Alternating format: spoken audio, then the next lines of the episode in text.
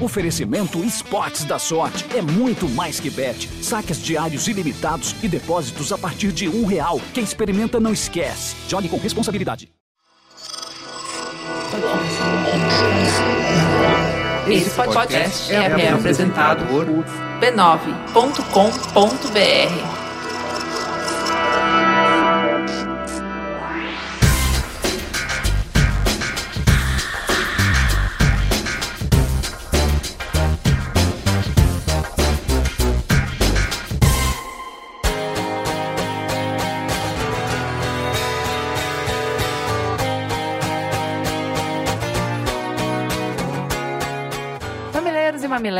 mamiletes! Estou de volta para esse espaço gostoso de encontro com a polêmica e a empatia. Eu sou a Juva Lauer e a minha parceira no crime é a... Cris Bartz. Bora conversar, meu povo? Então, gente, essa semana não teremos Sono Mamilos por um motivo muito especial. Aguarde que vem novidade por aí. E o beijo para... Melbourne, nos Estados Unidos. Palmas, em Tocantins. Peraí que eu tenho que trocar de roupa pra falar esse nome. Moncalieri, em Piemont, na Itália. Para mãe e filha que escutam Mamilos Unidas, Letícia e Regina, feliz aniversário. E pro Daniel Cardoso, que mandou pra gente um livro maravilhoso chamado Quer que Desenhe, a gente tá apaixonada. É lindo, é um livro de culinária que tem todas as receitas, cada uma com uma identidade visual feita com muito carinho, de acordo com a origem da receita. É muito lindo. Fale com Mamilos, a nossa ouvidoria tá aqui para te receber. Você pode falar com a gente pelo Facebook, Twitter, página do B9 ou no nosso e-mail mamilos@b9.com.br. Nós temos uma equipe cheirosa composta por edições Sono Mamilos com Caio Corraine, redes sociais com Luanda Gurgel, Guilherme Ano e Luísa, apoio à pauta com Jaqueline Costa e grande elenco, e transcrição dos programas com Lu Machado e a Mamilândia. Vamos fazer um merchan de um amigo muito querido que já veio aqui no Mamilos, que a gente gosta muito, que é o Diogo Rodrigues, jornalista e criador do Me Explica. Ele tem um convite muito especial para vocês. Vocês querem ter uma dieta de informação saudável? Vocês estão se sentindo muito soterrado de notícia? Imagina. Imagina. Vocês estão se sentindo, pelo contrário, desinformado, apesar do tanto de novidade que vocês recebem todos os dias? Então, o Diogo oferece que vocês façam as pazes com a informação. Ele está dando um curso onde vocês vão aprender como fazer a internet trabalhar a seu favor, como identificar o que é essencial e o que é supérfluo, descobrir novas fontes de informação e aguçar o senso crítico para não cair em roubada. O curso fala sobre como escolher boas matérias e identificar ruins, como achar novas e boas fontes de notícia de acordo com seus interesses, como perceber se uma reportagem é enviesada, como não cair na tentação de compartilhar sem checar. O Mamilos ama essa iniciativa. O curso acontece dia 20 22, às 19h30. O curso acontece em São Paulo. Vão lá no link e inscrevam-se.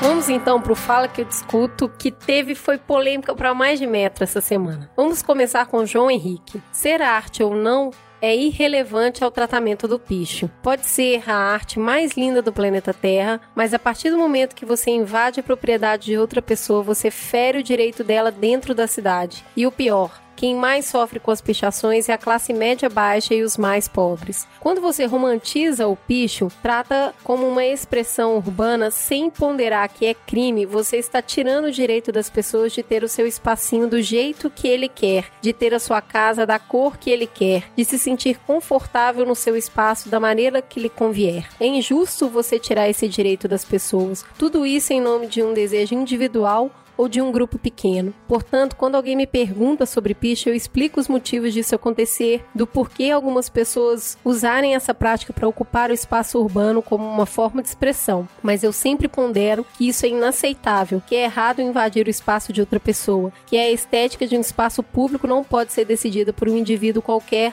sem qualquer legitimidade. Já a Brenda achou o programa maravilhoso, Nossa Senhora. Ela disse que ela pesquisa sobre cidades e suas exclusões, favelas, periferias, palafitas, que é uma realidade muito constante na cidade, e que gostou de ouvir sobre crack e picho, que são coisas mal vistas na sociedade e que ambas interferem no espaço. O que ela pede? Vamos discutir espaço. O Gil Monteiro falou: o pichador é transgressor e não deve ser aceito. Mas ao mesmo tempo é tão opressor quanto o governo do Dorinho, seu amiguinho, à medida. Eu gostei muito disso, desculpa.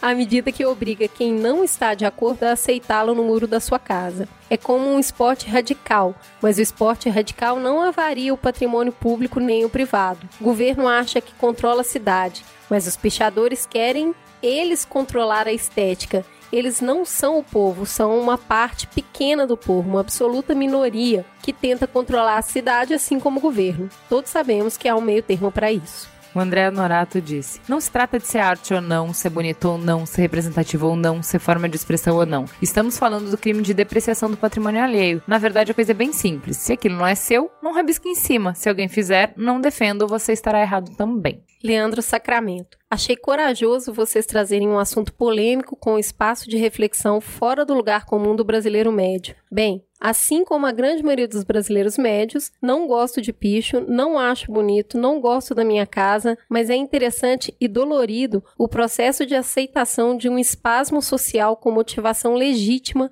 como qualquer outra manifestação, seja artística ou não. Particularmente, eu não sei se o picho é voz de quem é desassistido ou que, por ego, revolta, experimentação ou até curtição de querer se sentir parte de algo fora do mundo que sempre teve acesso, é voz. Penso que parar no entendimento de é errado deprezar o patrimônio público-privado, ponto, acaba por ser só uma camada de tinta cinza de baixa qualidade para tampar a diferença abissal que existe entre nós e o desconhecido do outro. Para quem está de fora desse movimento, a leitura do incômodo causado pode ser tão complexa quanto entender os rabiscos sem sentido. Vamos pro Magno Borges, então. O Mamilo sempre me leva para um lugar que eu nunca estive. Vim agradecer mais uma dessas viagens que foi dessa semana. Eu nunca tinha pensado pichação por esse prisma, com esse viés. Gostei de como disseram. É vandalismo, é proibido, mas existe e temos que lidar com esse fato. Ter outros caminhos de expressão, arte e fala poderia diminuir o picho? Não sei, mas para mim ficou como a arte ou cultura dos excluídos. Não é para eu gostar ou não gostar. Aliás, é fácil não gostar, porque não faz parte da minha realidade nem do meu senso estético. Difícil é dividir espaço com quem eu não conheço. Daí perei mais ainda com o fato do piche poder ser usado como indicador de carência social. Ué, gente do céu, por que, que o prefeito não usa isso então? Dória ouviu mamilos. Porque é mais fácil na nossa sociedade criminalizar e proibir. Olha, eu tô realmente fascinado também com a citação das áreas cinzas de emoção. O mundo não se resume a gostar e não gostar. Aliás, nem foi feito para eu gostar. Eu não sei como vocês conseguem fazer isso toda semana. Deve ser realmente cansativo, mas estou aqui como prova viva do quanto vale a pena o trabalho de vocês. Vou levar esse debate para a sala de aula porque sei que vai render ainda mais. Sair do simplismo sempre rende. Valeu mais uma vez ter ouvido algo que a princípio não concordo, para depois entender que eu concordar ou não não muda a realidade, mas entender pode fazer toda a diferença. Bom, gente, no programa dessa semana, o disclaimer eu acho que não deve ter sido satisfatório ou algo do tipo. Mas a ideia mesmo não era falar ser a favor ou contra o piche, porque ele já é crime, ele é proibido. Então não adianta colocar um a favor e um contra. A sociedade já impôs isso criminalizando o ato. A discussão é como a gente pode enxergar a cidade de uma maneira mais ampla, com vandalismo que acontece todo dia e não vai parar de existir só porque é proibido. Acreditamos que temas como esse não basta uma análise binária de sim ou não ou ponto e contraponto. É uma conversa mais circular, reflexiva, que ajuda a expandir a visão. Ao menos esse foi o objetivo proposto no início do tema, entender. Detestar esse conteúdo porque ele não corroborou com sua visão de mundo é justamente o ponto central da discussão proposta pelo programa. E eu nem estava na mesa, mas eu escutei o programa e tem um, um ponto que é importante de falar sobre essa crítica e a resposta da Cris, que é assim: a gente fez um acordo aqui que o Mamilos é um espaço de encontro, de visões diferentes. Então eu entendo quando você ouve um programa desse que tem uma visão só, você fala assim, cara, cadê o contraponto? Cadê outra visão? Por outro lado, a gente não se engessou em trazer o contraponto sempre no mesmo programa. Não precisa. Vocês estão numa jornada com a gente que não é pontual. É uma jornada de quase 100 programas já. Então, às vezes, eu vou conseguir trabalhar melhor um tema explorando um espectro de pensamento profundamente nesse programa. Num outro programa, eu vou para o outro espectro de pensamento sobre um outro tema. Então, o que é importante é, se eu sou uma pessoa que me identifico mais, esse direita esquerda já está completamente furado, mas eu vou usar porque vocês entendem o que mais ou menos a gente quer dizer como visão de mundo, tá? Se eu sou uma pessoa de esquerda, eu vou ficar muito incomodado quando o Amilos trouxer uma discussão de economia que vai falar sobre uma visão que geralmente é mais defendida, mais compreendida e mais discutida entre a direita. E isso vai acontecer hoje, por exemplo. Se eu sou uma pessoa de mais centro, direita, mais conservadora, sei lá como é que vocês quiserem chamar, vou me incomodar mais quando a galera das artes vier aqui explicar, e a galera da periferia vier aqui explicar qual é a visão deles de uma questão sobre ocupação de cidade. O ponto não é sobre essa discussão ser completa. O que eu acho, eu e a Cris, a gente está fazendo um curso de mindfulness e tudo da prática é sobre não julgar. Todo mundo tem um modelo mental. Tudo que a gente escuta, a gente passa por esse filtro do nosso modelo mental. Gosto, não gosto, concordo, não concordo. E isso limita muito a nossa vida, limita a nossa compreensão. Então, o exercício do Mamilos é um pouco sobre isso. Cara, baixa um pouquinho a expectativa, tenta abrir um pouquinho, esgarçar um pouquinho o teu modelo mental e escutar uma coisa que é diferente do que você pensa, de maneira nenhuma para mudar de ideia. Não é para isso. É só para tentar entender melhor o que, que, tem lá fora. Você vai continuar pensando as mesmas coisas, mas você vai conseguir entender melhor por que, que as pessoas que não pensam como você pensam. É só isso. Me incomodou várias partes do programa. Eu também ficava exatamente como os e-mails, mas poxa, o direito das outras pessoas também ficava debatendo com isso, mas foi muito bom para mim de entender outras visões, outros olhares. Não tem que concordar, é só entender. Se permita ouvir. Pra gente é tão difícil difícil escutar. Eu escutei o programa, achei extremamente rico, achei que aprendi um monte com ele. Eu não preciso concordar, não preciso nem mudar minha opinião, mas eu melhorei depois de ter ouvido esse programa. Sou grata à Cris, ao Olga, ao Begossi e ao Edu por terem me proporcionado esse conteúdo. Bom, depois que a Juliana aprovou, nós vamos pro Trending Topics.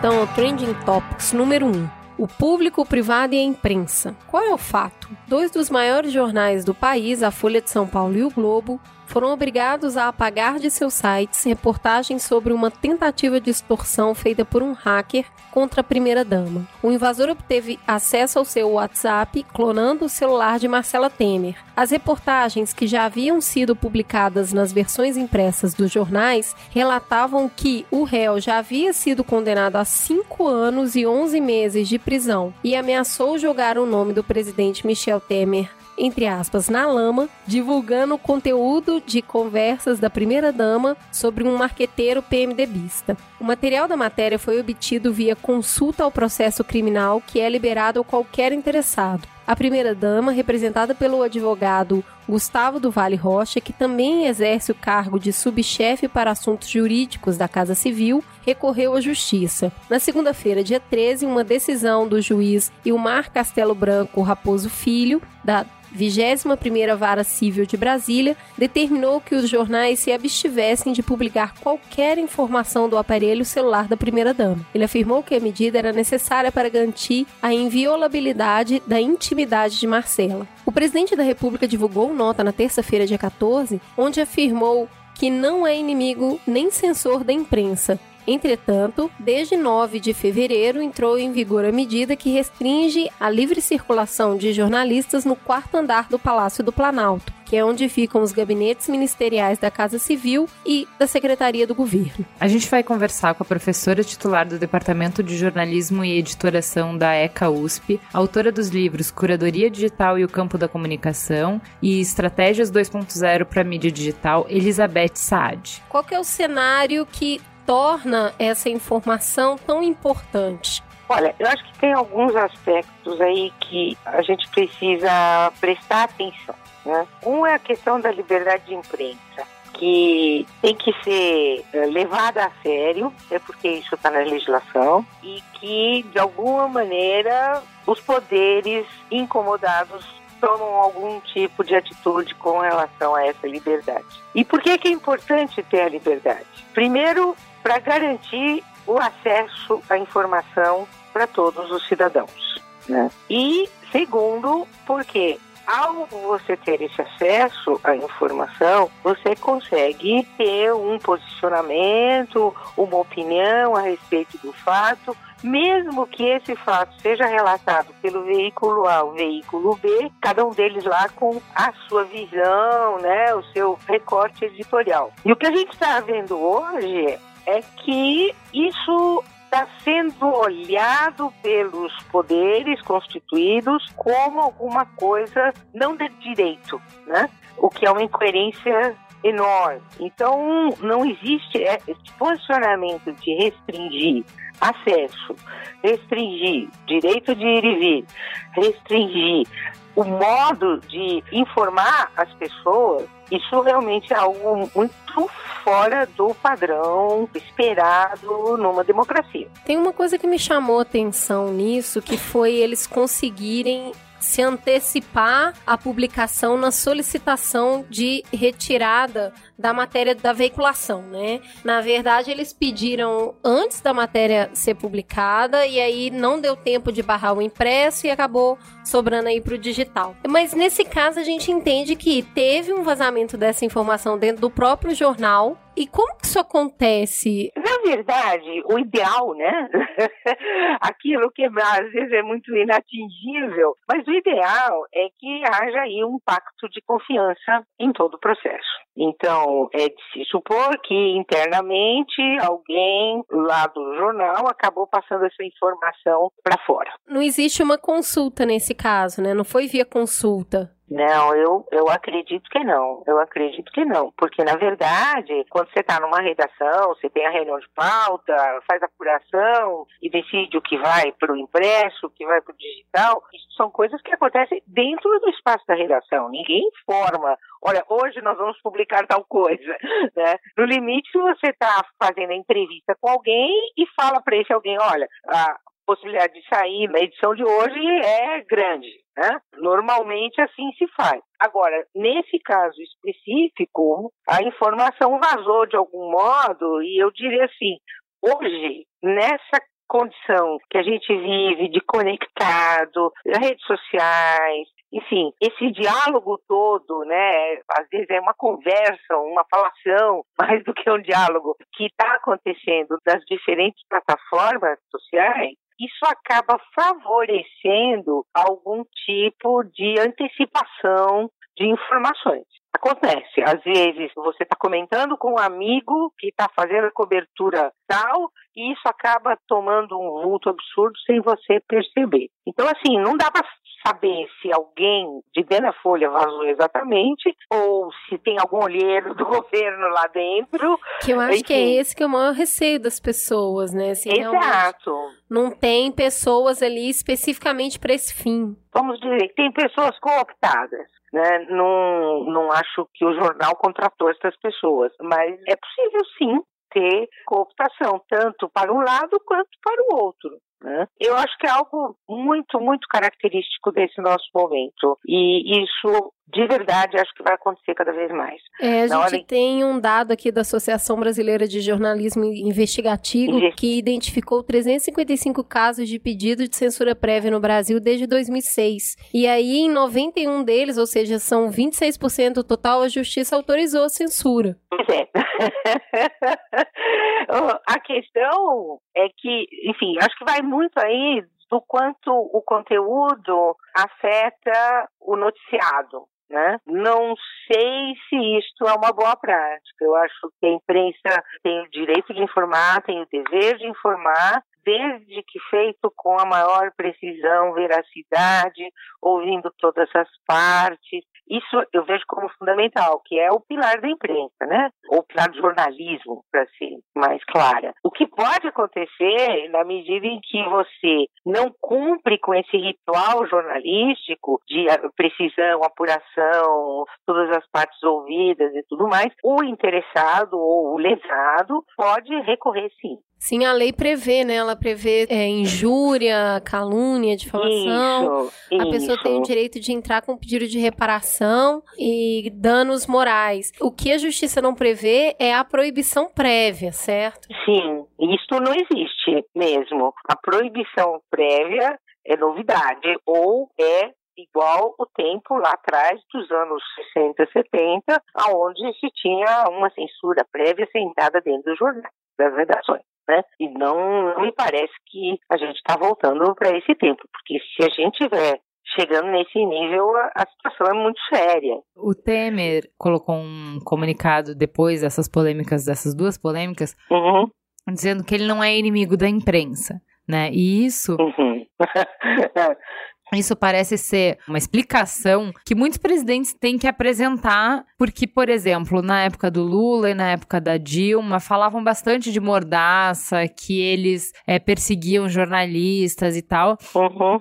E a gente via, mesmo assim, toda semana capas da Veja, manchetes de Folha, Estadão, enfim, os principais veículos fazendo uma devassa, não só no governo, como a gente chegou a falar aqui no Mamilos, até vazando áudios da própria presidente que a gente comentou aqui sobre o abuso, o excesso e tal. Então, assim, acho que tem dois pontos aqui que a gente fala, que é o primeiro ponto, que é quando o poder público, a gente fala bastante também aqui no Mamilos, como a gente, sociedade brasileira, como todos nós, nós somos autoritários. Não é só de quem tá lá no poder. A gente tem uma Não, é tradição geral, autoritária, é. um jeito autoritário de resolver as coisas. E como é difícil quando você está na posição máxima de poder ter que lidar com a liberdade de imprensa. E por isso essa discussão, esse embate tão grande de presidentes, sempre resbalando ali na liberdade de imprensa, sempre tentando conter o que vai ser dito sobre eles, como vai ser então, dito. Então, é que eu acho que é um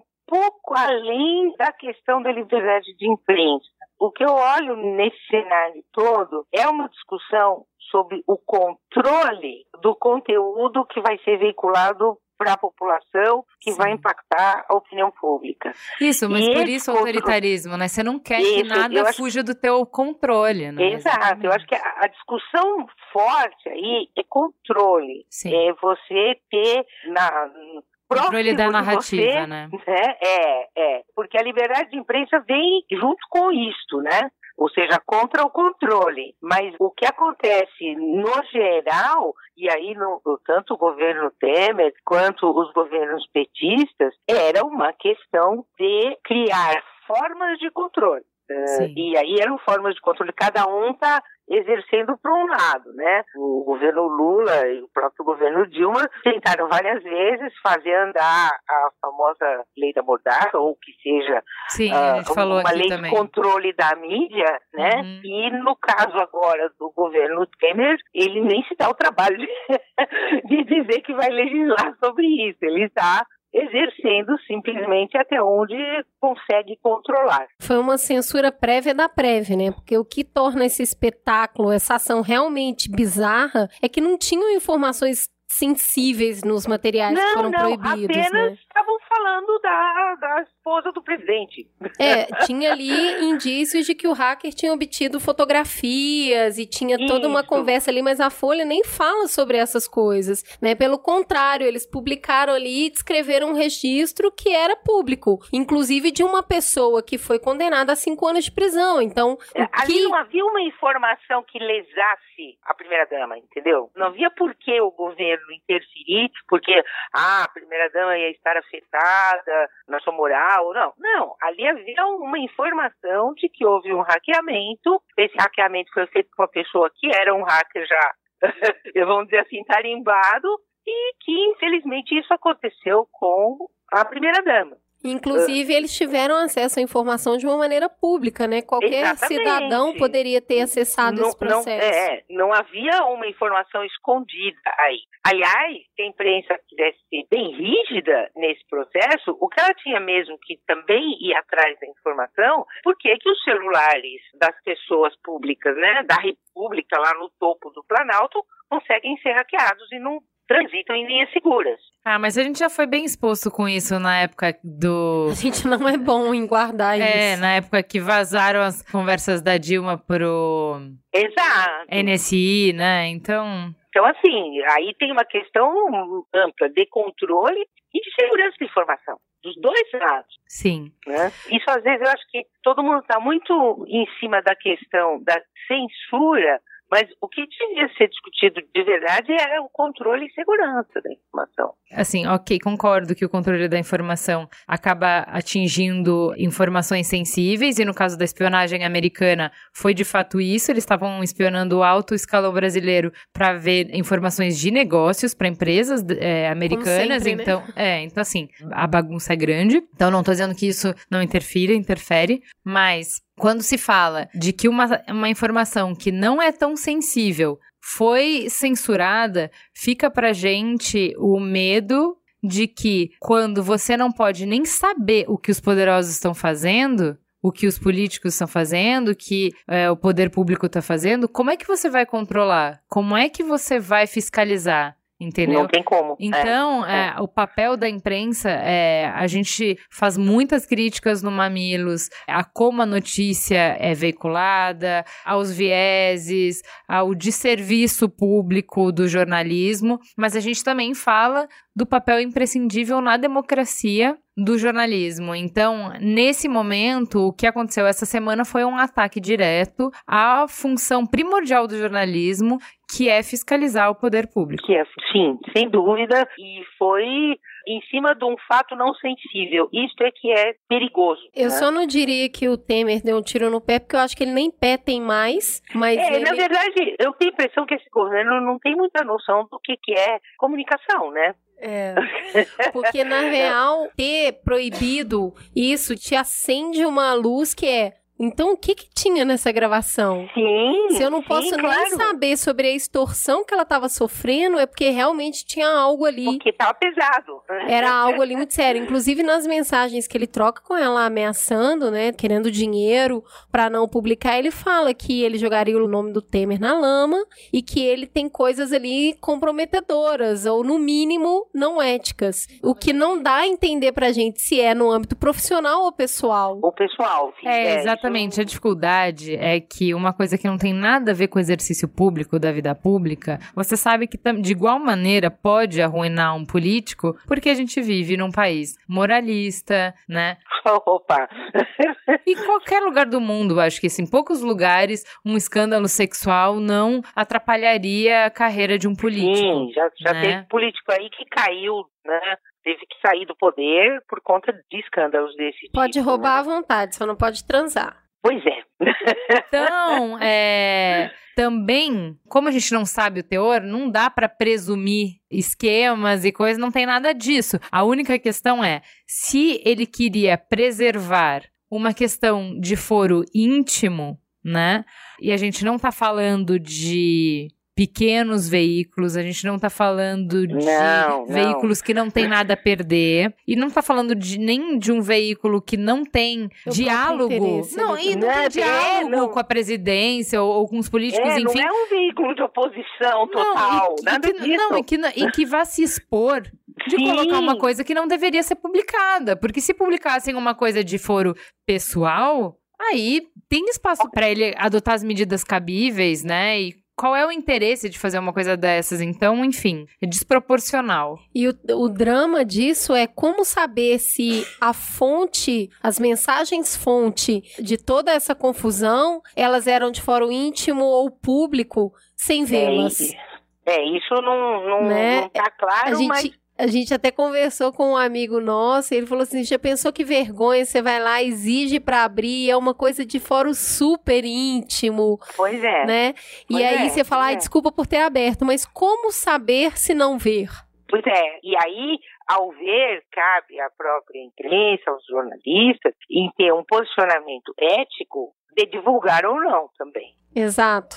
né? É Porque se for uma coisa de foro íntimo total, enfim, se não vai afetar a República, há que se discutir dentro da linha editorial do jornal até onde se vai noticiando isso. Mas a gente sabe que sempre vai ter um pra publicar, né? É muito raro Ah, conseguir certeza. manter uma coisa desse nível, se nem Com dentro da própria certeza. redação se mantém a, a mensagem da redação e, quiçá, uma informação dessa. Vamos ouvir agora o panorama geral dado pelo jornalista que essa bancada ama, Alec Duarte. Olá, mamileiros! Olá, mamiletes! A restrição à circulação de jornalistas no Palácio do Planalto, medida que o governo Temer ressuscitou agora, já esteve em vigor em algum momento durante os governos Lula e Dilma. E, convenhamos, é absolutamente inócua. Não é encontros dentro de gabinetes no prédio onde fica o escritório presidencial que o jornalismo obtém seus grandes furos de reportagem. Vamos nos concentrar então no que é mais relevante. Ao impedir os jornais Folha de São Paulo e o Globo de publicar informações sobre a chantagem de que foi vítima a primeira-dama, Marcela Temer, a justiça brasileira deu mais um passo rumo a um terreno pantanoso e sombrio. É preciso lembrar que a decisão, motivada por um pedido que partiu do próprio Palácio do Planalto, está longe de ser inédita. Pelo contrário,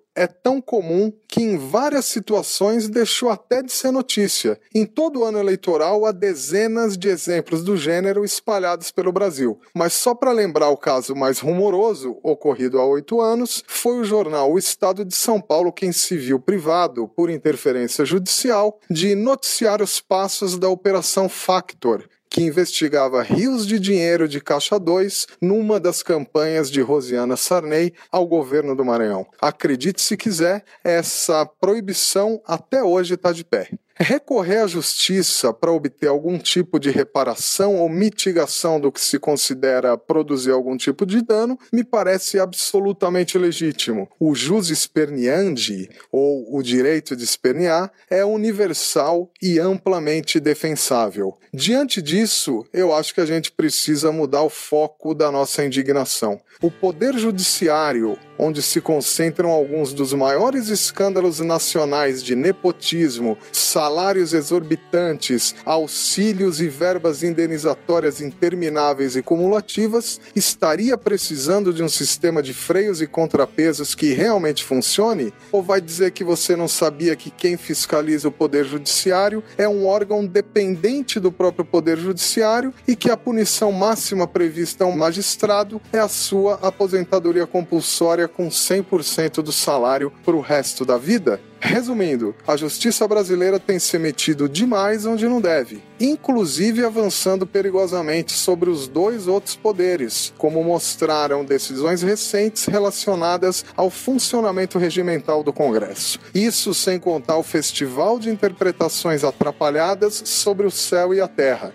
na própria decisão que caçou na noite de quarta-feira a liminar que impedia a Folha de noticiar o caso Marcela, o juiz afirmou que não é possível admitir que um órgão estatal defina o que deve ou o que não deve ser publicado pela imprensa. Os censores, portanto, não são apenas os donos da tesoura, mas também aqueles que a manipulam. Ju, Cris, eu volto com vocês. Muito obrigado. E para completar, Vamos escutar a advogada Flávia Penido, que vocês já conhecem do episódio de Lava Jato, sobre as implicações legais dessa polêmica. Eu acho que tem uma questão aí, eu acho que até já falei isso em um daqueles podcasts, dos juízes, do Poder Judiciário de uma forma geral, enxergar a liberdade de expressão de uma forma muito mais restritiva do que em outros países, em função até dos resquícios da ditadura. Ou seja, eles não acham que a gente tem tanto direito assim de criticar ou de expor figura pública. A Marcela Temer é uma figura pública, o assunto era de interesse público, então não tem por que ter esse tipo de censura. Eu acho que o nome é esse mesmo, é censura. O que eu acho interessante ver é que esse número das retiradas de conteúdo requisitadas por autoridades tem subido. Teve um estudo da Faculdade Getúlio Vargas sobre o site do TRE. A coisa está tão complicada que nem o TRE coloca todas as decisões de pedido de exclusão no site. Então, eles tiveram que fazer uma pesquisa na mão porque o algoritmo do TRE não é, vamos dizer assim, confiável. Né? A verdade é que a gente está passando por um período aí de recrudescimento dessa visão, um período onde está havendo uma maior restrição na forma da gente poder se expressar.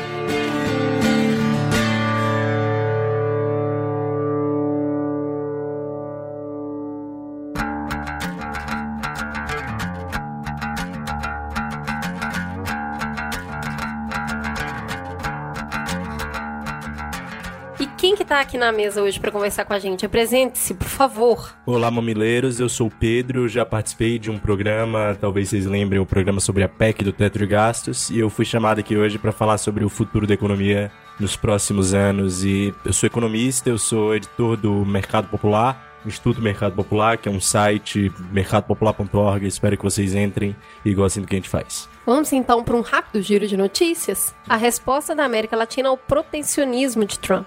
A chegada de Donald Trump à presidência dos Estados Unidos está provocando um grande movimento de fundo em toda a América Latina.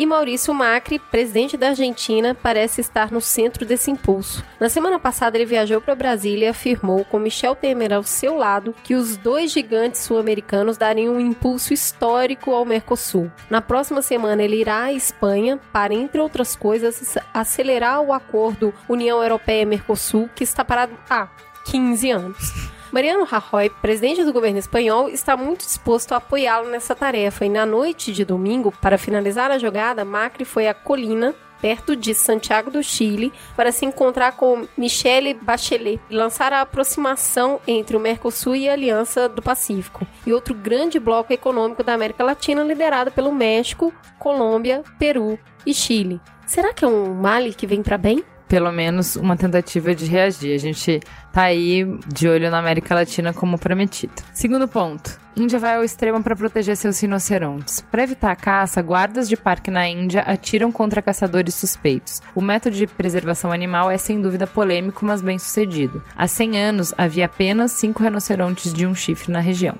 Hoje são 2.400. Por outro lado, o Parque Nacional de Kaziranga registra duas mortes de pessoas por mês.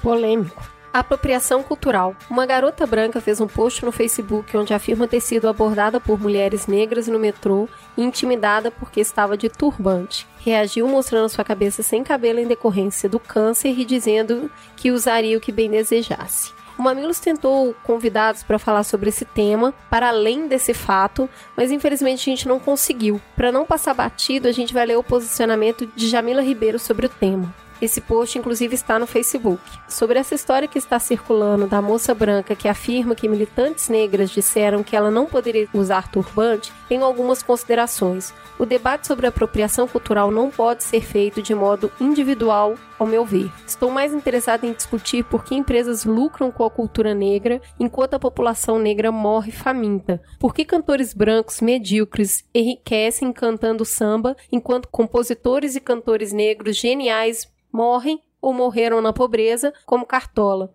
Quero discutir o nosso apagamento e aniquilamento. Porém, o que aconteceu com a garota não pode ser usado para deslegitimar um debate tão caro. Esse fato não pode reduzir a questão ao esvaziamento, um debate sério que deveria acontecer. E, por fim, Sofrimento não é a mesma coisa que opressão. Sofrer, todos os seres humanos sofrem, faz parte da condição humana. Opressão é quando um grupo se beneficia historicamente da subjugação do outro, incluindo esvaziar e enriquecer com a cultura desse grupo. Bom, vamos para o segundo Trending Topics e a gente vai falar um pouco de economia. Vamos conversar sobre análise e previsões para 2017. O PIB do Brasil não cresce por 21 meses consecutivos, segundo dados do IBGE, e essa semana o Banco Mundial anunciou uma previsão de que a economia brasileira vai sofrer uma retração de 1% no ano fiscal de 2016-2017, o que pode levar até 3,6 milhões de brasileiros para baixo da linha da pobreza.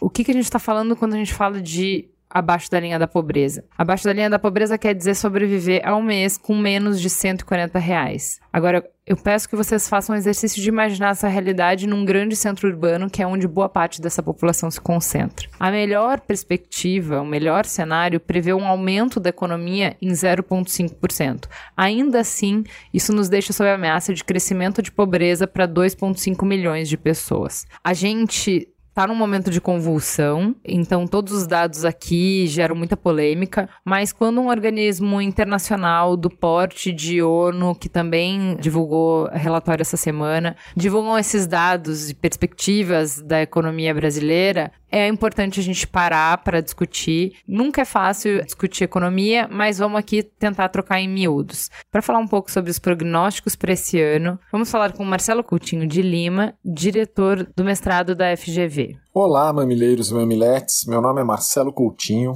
e eu tô aqui para fazer alguns comentários sobre as perspectivas econômicas do Brasil para esse ano. O Banco Mundial recentemente soltou um relatório prevendo um aumento da pobreza no Brasil, cerca de 2 milhões e meio de pessoas poderiam entrar na pobreza aí esse ano, basicamente em função das dificuldades que a economia vem passando, né? O efeito de todas as dificuldades que a economia brasileira passou nos últimos anos. E que o crescimento que está sendo esperado para esse ano não vai ser suficiente para romper com essa tendência. Né? Se a gente olhar um pouco o que está acontecendo na economia brasileira hoje, nesses dias e quais as próximas perspectivas, nós vamos ver um cenário positivo de uma recuperação que vai na direção certa, mas não a grande velocidade. Quer dizer, a gente vai começar a crescer, mas um crescimento muito baixo, muito fraco, que está longe de compensar o que o país viveu aí nos últimos dois anos, dois anos e meio, e com uma, uma série de riscos essa perspectiva ainda frágil. O que, que a gente tem de sinal do lado positivo? Sinal do lado positivo é que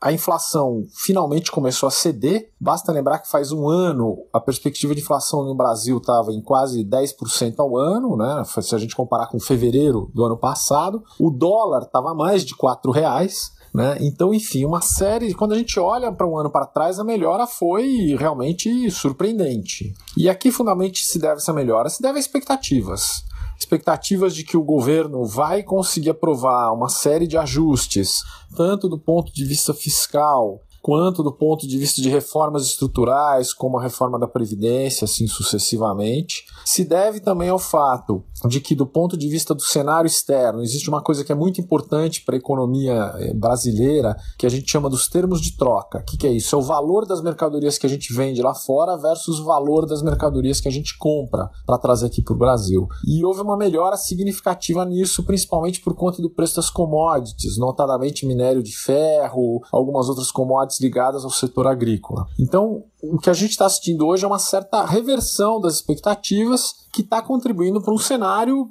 muito melhor do que nos anos passados. Agora, a gente precisa relativizar um pouco isso, porque a crise, os efeitos da crise que o Brasil viu nos últimos dois anos e meio, três anos foi tão grande que a gente não, não, não reverte. Para a gente voltar onde a gente estava antes dessa crise, é para lá de 2020, dependendo de quem for eleito ainda no ano que vem, que é mais um fator de incerteza. Então, o que, que acontece com a economia hoje ainda? A gente deve, até por uma questão de efeito estatístico, ter um primeiro semestre ainda que vai indicar, se não mais uma leve queda, uma estagnação da atividade econômica. E aí, provavelmente uma reação maior no segundo semestre, até por conta do começo da entrada do dinheiro da safra agrícola, que vai ser recorde, uma safra muito boa, etc. E, e perspectivas de aprovação de reforma e tudo isso. Então, esse ano, o segundo semestre pode ser muito melhor que o primeiro. Mas é importante a gente destacar ah, algumas coisas aí que, que podem complicar um pouco o cenário. Eu vejo três grandes ameaças. Uma são os desdobramentos da Lava Jato. A gente ainda não sabe o que vai sair direito das, das revelações da Odebrecht, e isso tem um impacto direto no Congresso. E por que, que isso é importante? Porque o governo está bastante fortalecido nesse momento no Congresso, mas é muito fácil perder essa maioria ou ter essa maioria fragilizada, e isso vai comprometer a aprovação de reformas que os investidores internacionais estão vendo como reformas essenciais por uma melhora, uma melhor avaliação da economia brasileira. O segundo ponto é, tem a ver com a questão do Donald Trump. Todo presidente recém-eleito ele tem um certo capital político. O Trump está gastando esse capital político numa velocidade enorme. Instabilidades nos Estados Unidos costumam castigar mais as economias mais emergentes, como é o caso da nossa. Então, qualquer problema mais sério nos Estados Unidos, talvez um possível pedido de impeachment do presidente ou alguma ação mais brusca, etc., da administração, pode gerar uma grande intranquilidade e, e, e colocar essa incipiente melhora em um compasso de espera. E o terceiro fator importante é a economia chinesa. Todos os indicadores que a gente tem são indicadores de que o governo central na China está estimulando a economia para fazer com que ela cresça, não as taxas que ela crescia antes, ela não vai voltar a crescer aquela loucura de 10% ao ano, ou é, 11% ao ano, etc. Mas manter um ritmo de crescimento aí ao redor de 5, 6, 7, 8% ao ano, que é um número bom e é um número que demanda muita commodity do Brasil, demanda minério de ferro, demanda carne, demanda soja, o que é muito bom para o nosso balanço de pagamentos. No fim das contas, isso se reflete tudo em cima do que? Em cima do consumo, que é o grande motor da economia brasileira. E aí a gente precisa olhar um outro fator que é o seguinte: mesmo que o cenário externo colabore, mesmo que o governo é, consiga seguir tendo sendo vitorioso no Congresso, aprovar reformas, etc. Existe um outro fator que é o desemprego. A gente sabe que as empresas demoram para contratar. Não é assim, o negócio melhorou hoje, amanhã eu já estou contratando gente, até porque o custo de contratar gente no Brasil é muito alto. Então, essa melhora da economia que a gente deve verificar de forma concreta a partir do segundo semestre, ela vai chegar no emprego de uma maneira muito mais lenta. E aí a gente entra com uma outra variável, que são as eleições do ano que vem. Nesse momento, recentemente, começaram a sair as primeiras pesquisas e a gente vê um cenário aí que pode ter, inclusive, um segundo turno com Lula e Bolsonaro. Né? Então, obviamente, uma perspectiva dessas retrai um pouco quem está disposto a investir, empresas estão dispostas a investir, etc., e, e, consequentemente, retarda ainda mais essa recuperação que vai ser lenta. Então, o sumário de, de todas essas tendências que estão apontadas aí é o cenário de uma melhora, uma inflação mais baixa, que vai levar a uma queda da taxa de juros. Isso estimula o consumo na medida em que as pessoas conseguem pagar suas dívidas, até mesmo ajudadas pela possibilidade aí de, de utilizarem parte dos recursos que estavam esterilizados no, no FGTS, né, que estavam depositados no FGTS, as pessoas não podiam ter acesso às contas inativas. Então, essa possível aumento não da renda disponível, mas da possibilidade de endividamento das famílias deve ter alguma reação no consumo também, mais para o final do ano.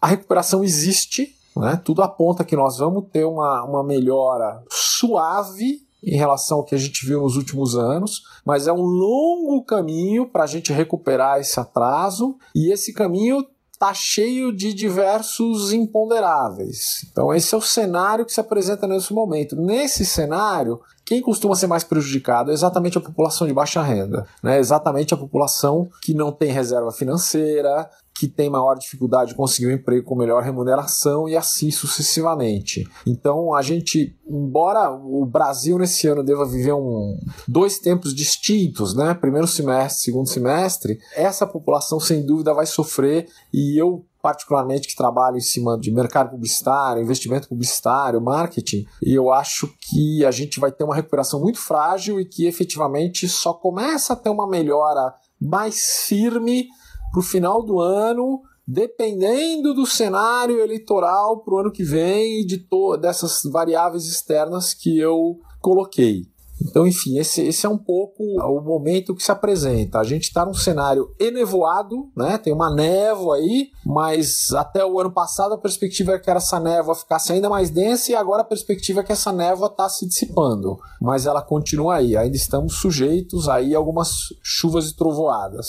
Essa perspectiva que a gente tem hoje aqui. Vamos ver se as coisas continuam evoluindo para a gente poder conseguir ter uma recuperação mais acelerada. Valeu, um abraço para todos os nossos ouvintes. Dado isso, vamos tentar desempacotar um, isso o melhor que a gente puder. Primeiro, vamos falar sobre os indicadores positivos. A gente está com uma inflação, então, que já está diminuindo, tá? Pode Quando você diminui essa taxa de juros, que é muito importante, é a Selic o nome dessa taxa, talvez você já tenha ouvido no jornal, todas as taxas de juros da economia tendem a diminuir. As pessoas tendem a tirar mais o dinheiro que elas têm no bolso e gastar mais, porque se a taxa de juro está baixa, o que é que significa? Quem empresta dinheiro para outra pessoa, quem poupa para receber amanhã, está recebendo menos. Então as pessoas vão ter um incentivo para gastar esse dinheiro agora, e esse incentivo que as pessoas têm para gastar o dinheiro agora, porque se você poupar, você vai ser menos recompensado pela sua poupança, ela acaba se transformando em consumo agora, em Pedro, se a, a Selic tem a ver com a, a, as custas da dívida pública, né, a taxa tá, circula nesse ambiente, por que que ela afeta tanto mesmo os juros, empréstimos, negociações que estão completamente distantes desse tipo de, de papel? Existem vários motivos para isso. O principal é que o, todas as empresas brasileiras, todos os bancos brasileiros, eles operam, por exemplo, com dinheiro do governo. Então, você aumenta o risco do governo, você aumenta o risco para todo mundo. Só um exemplo que todo mundo talvez lembre, quando o Brasil perdeu nas agências de rating, que se chama, né? Aquele título de bom pagador que se falou muito no ano passado. No dia seguinte, na semana seguinte, a Globo, eu lembro que algumas empresas de agronegócio bastante grandes, algumas das maiores empresas, os reis do capitalismo brasileiro perderam esse mesmo título para a dívida privada deles mesmo eles sendo empresas enormes. Porque por mais bem administrada que seja a empresa, se ela está no Brasil, se ela é afetada pelo contexto brasileiro, a taxa de juros do governo vai mudar. Além de impactar no consumidor de você baixar os juros, você faz dar um incentivo para o consumo, você também diminui o endividamento das famílias, né? Porque essa taxa vai acabar incidindo na dívida das famílias e principalmente você incentiva a produção. Porque quando o juros está muito alto, é mais interessante você aplicar o seu dinheiro como investidor no mercado financeiro. Conforme os juros vão baixando, você vai aumentando o estímulo para a produção, certo? Tem uma coisa que eu acho que vale a pena resumir é, esse assunto sobre como é que os juros afeta nossa decisão entre consumo e poupança, que é, é basicamente o seguinte: imagine que você tem um salário, imaginar salário de 10 dinheiros. Vou só citar números imaginários para pessoas entenderem. Você pega aquele salário, você tem que tomar uma decisão. Quando você vai consumir quando você vai poupar. O que você vai poupar vai crescer sobre uma taxa. Vou imaginar que você consiga poupar 2 reais, então taxa de juros de 100%. Só para tornar a conta simples. Esses dois vão virar 4 depois de um ano se você conseguir poupar. Então se a taxa de juros baixa, vira 50%, esses dois vão virar 3 os dois você já tinha mais um. Então o que vai acontecer é que você vai ter menos incentivo para aquela poupança. Porque você está ganhando menos dinheiro no... e você vai ter mais incentivo para pegar aqueles 10 dinheiros que você recebia inicialmente e consumir mais. Sim. E só outro ponto bem importante, Ju, que a gente lembra muito das discussões sobre autonomia do Banco Central que rolaram na eleição. E Sim. esse é um momento essencial para a gente entender por que, é que as pessoas discutiam isso. Vocês imaginem o poder que o presidente do Banco Central tem na mão e quantos interesses existem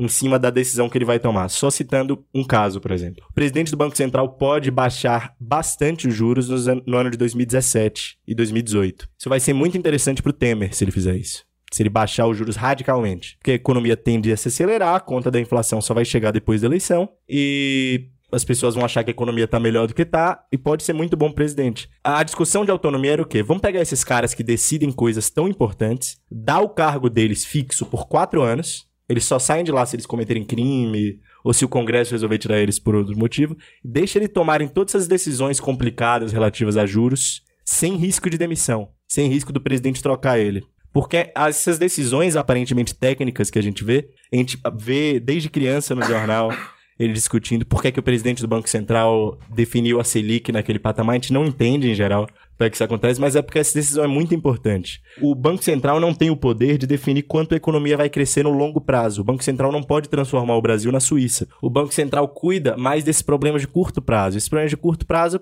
podem mexer diretamente com interesses de políticos, banqueiros, etc. E é justamente por isso que a gente precisa dessa autonomia, segundo os defensores. Tá certo, mas a gente vê agora no, nesse primeiro semestre, pelo menos tem uma sensível melhora na confiança do consumidor. Parece que as coisas estão subindo. A gente vê o mercado um pouquinho mais aquecido, apesar de ter muita loja fechada, muito desemprego. Pelo menos a gente vê uma movimentação um pouco maior. Mesmo a gente não tendo uma perspectiva tão forte, como que você entende esse movimento?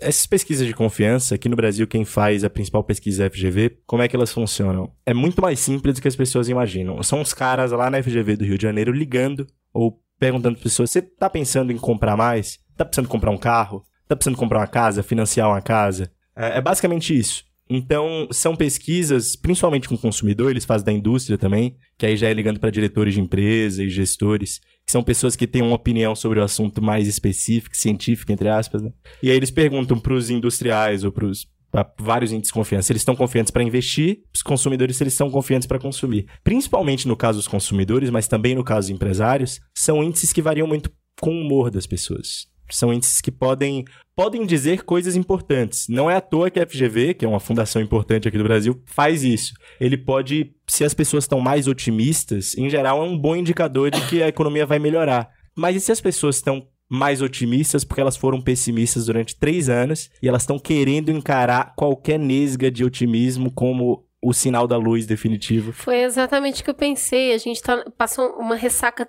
tão forte de turbulência que qualquer marolinha de, de estabilidade já te dá um gás novo. E aí, sei lá, você, talvez você conversar com a pessoa segunda ou na quarta, ela vai estar com humores completamente diferentes. Mas a questão, a, a grande questão é por que que isso seria um índice, por que isso interfere na economia. E eu acho que o que é interessante colocar é que, embora economistas se irritem um pouco com isso, economia não é ciência exata. Não é.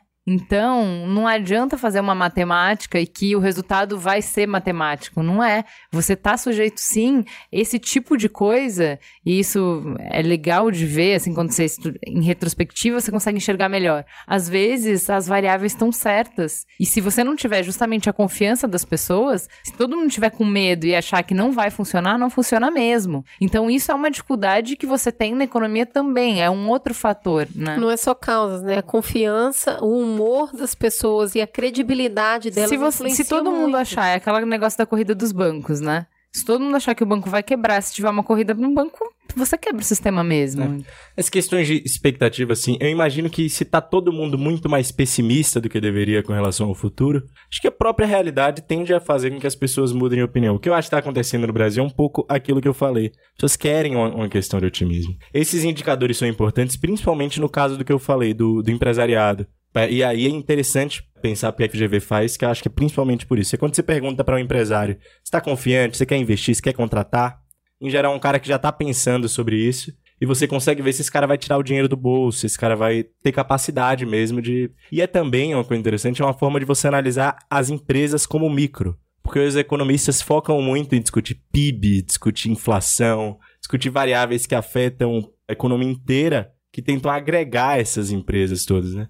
Mas quando você pergunta empresa por empresa, às vezes você consegue ter uma visão um pouco mais micro, assim. Mas é isso, esses fenômenos de confiança servem muito quando eles vêm junto de outras coisas, né? Que possa, agora, por exemplo, logo depois que a Dilma caiu, mesmo durante aquele período em que ela caiu, mas faltava a última votação do Senado, então Temer não queria botar proposta nenhuma, aprovar nenhuma reforma no Congresso, porque a Dilma Todo mundo sabia que não ia voltar, mas faltava uma votação. A confiança do empresariado e do consumidor aumentou muito. E não fazia nenhum sentido, porque a gente nem sabia se as reformas iam ser aprovadas. A gente nem sabia o que ia acontecer. O Temer não fazia nada. Foi a época do governo dele, os primeiros um, dois meses, que ele não anunciava nada. Ele ficou quieto. É, a minha avó tem uma expressão muito boa, que ela fala que é melhor um final horroroso do que um horror sem fim. Então, pra gente, acredito eu que quando o mercado viu e falou acabou, acabou, ah, tá, pode até não ser grandes coisas o que vem, mas o que vem é pelo menos ligeiramente diferente, né? Tem um outro fator positivo que acabou de ser anunciado essa semana, que é a liberação do FGTS. Por que que isso interfere em indicador econômico? O FGTS é uma parcela do salário que basicamente vai para um fundo que o governo administra. É como se fosse basicamente um fundo privado, como se você tivesse dinheiro num fundo de ações esse dinheiro é do governo. Então, se libera esse dinheiro para as pessoas, as pessoas vão ter como gastar um pouco mais, vão ter como consumir um pouco mais uma coisa que ela não estava planejando. O que talvez seja ainda mais importante nisso é que o, FGTS é para as pessoas físicas, né? Mas a realidade que eu vou descrever vale também para as empresas e provavelmente vão surgir nos próximos meses medidas voltadas para a empresa. É de, que é de que no Brasil, de 2099 até o do ajuste fiscal de 99 que montou o tripé econômico até até 2013, aumentou muito o crédito na economia, diminuíram muito os juros e as pessoas se endividaram muito. Então, as pessoas estavam endividadas ali quando começou a crise, 2013, 2014. Bateu a crise, caiu a renda de todo mundo. O que aconteceu? Ninguém tem dinheiro para nada, ninguém tem dinheiro nem para pagar as dívidas. O governo imagina que vai acontecer um pouco com o FGTS não é necessariamente as pessoas consumirem. As pessoas começarem a pagar as dívidas que elas têm, começarem a dar uma organizada na própria situação delas, para depois consumirem. Esse é um dos motivos que o impacto ainda vai ser pequeno e recuperação mesmo, como o Marcelo disse, acho que mais rápida só em 2018. Engraçado você comentar isso hoje. Eu vi um post, estava lendo uma empresa de investimento, um fundo de investimento, e eles fizeram um post: tire o seu FGTS em vista porque ele rende muito mais do que parado lá. E aí tinha um monte de gente comentando embaixo. Tá maluca, eu vou pagar minhas dívidas. Mas era muita gente, sabe? Comentando ali, não, que investir o quê? Eu vou investir em limpar meu nome. Só um comentário aqui para deixar os ouvintes um pouco tristes seu dinheiro do FGTS rende menos do que a inflação, ou seja, o governo te devolve menos do que você deu para ele, ele vai para um fundo chamado FIFGTS que está envolvido na Lava Jato até o pescoço. A Odebrecht recebeu boa parte dessa FGTS, então é, é um dos das instituições mais É, o FGTS é uma coisa que sempre foi capciosa pra mim, que é como se eu virasse pra você e falasse assim: "Juliana, você não sabe gastar o seu dinheiro direito. Então você me dá aqui um pedacinho que eu vou guardar pra você depois te devolvo, tá?" Porque eu sei cuidar, você não. Mas na real, não é tão paternalista como parece. Ele pega esse dinheiro e trabalha esse dinheiro lá dentro pra ter um retorno pra ele em cima do dinheiro que é seu. E aí, no final, você fica sabendo que nem trabalhar seu dinheiro ele tava. ele tá... o, o trem é muito louco. Ele tava era gastando seu dinheiro com o que não devia. Então, é Só pra complicado. variar. Vamos agora falar. A gente já falou dos motivos que a gente tem pra acreditar que vai melhorar. Agora a gente vai falar sobre os indicadores que não estão bons e que fazem as previsões que a gente leu na abertura chegarem até a gente. Então, o primeiro, que é o mais nevrálgico, o mais difícil, é a questão do desemprego. Porque se imagina, numa conta básica, que a inflação diminuindo, o desemprego também diminua. Mas isso não está acontecendo. Por quê? Um termo técnico que os economistas usam para falar é o desemprego é a variável mais defasada do ciclo. O que é que isso significa em português? Desemprego é sempre o atrasado.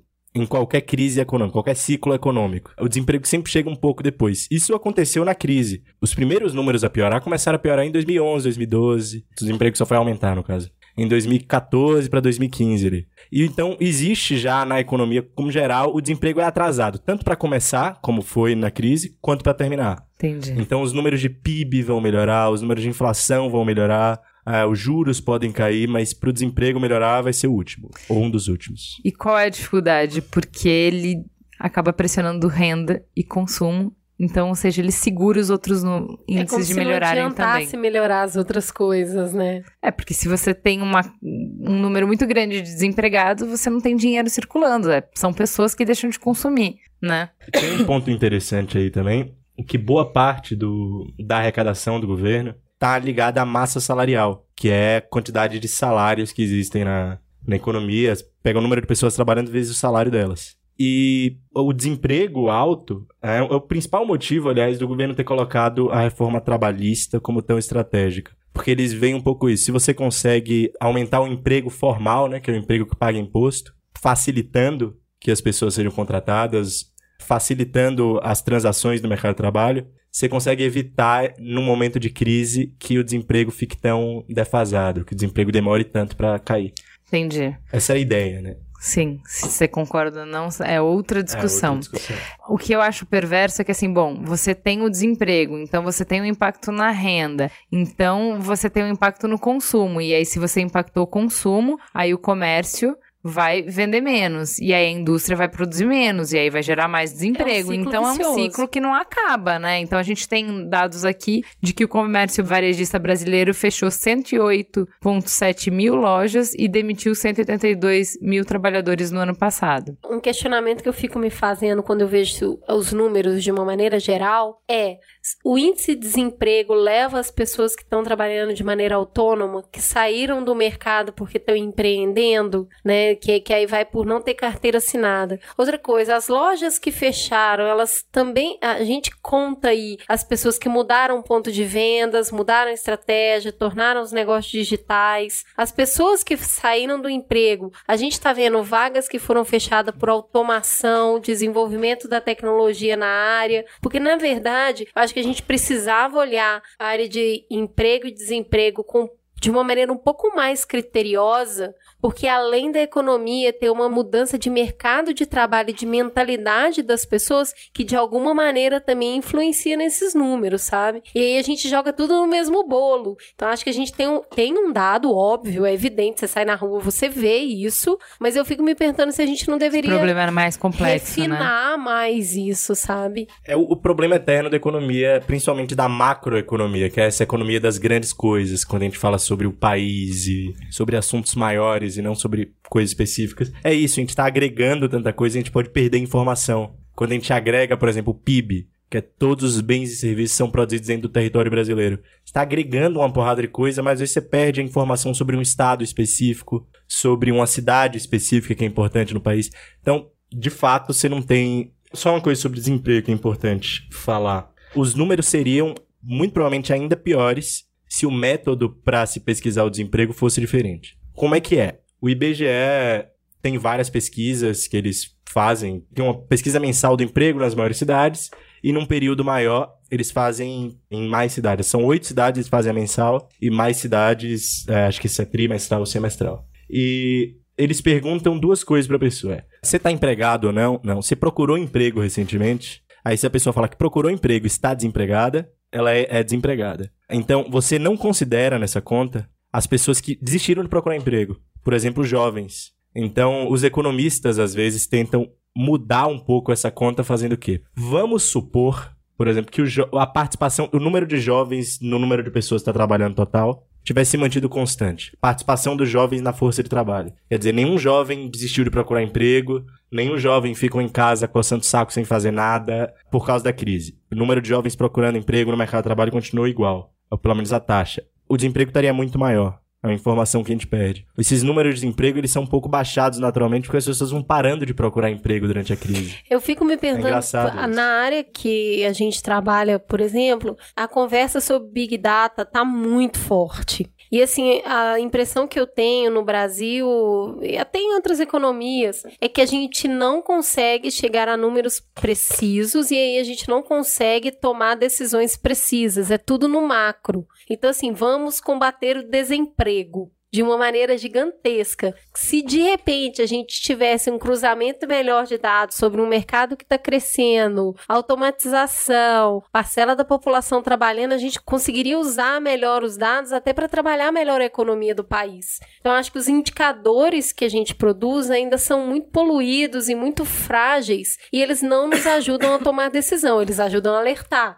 o que já é um grande passo. Mas eu acho que ajuda muito pouco a tomar decisão. Eu acho que o governo tem muito papel em ficar mexendo no emprego, no desemprego de setores específicos ou áreas específicas, assim. Ele fazer um programa de desemprego dos ilustradores, por exemplo. Acho que faz pouco sentido a gente esperar isso do governo. Acho que quem tem que esperar do governo é que, como ele é dono da moeda, ele faz a política econômica, é que tem emprego no país. Que você não tem uma situação de desemprego generalizada de pessoas querendo trabalhar e sem conseguir. Pessoas querendo fazer alguma coisa sem conseguir. Acho que é isso que o governo pode fazer. Agora, se um setor ou outro vai ter uma mudança, é natural. Eu gosto muito de pensar que antigamente os seres humanos gastavam 100% do tempo deles, praticamente, e há não muito tempo isso, para se alimentar. Basicamente, essa atividade que consumia 95% da mão de obra, isso é um número chutado, óbvio, das pessoas, né? Todo mundo antigamente se dedicava a se alimentar. Chegou muita tecnologia nesse setor. Hoje, parcela mínima da população está nesse setor, trabalha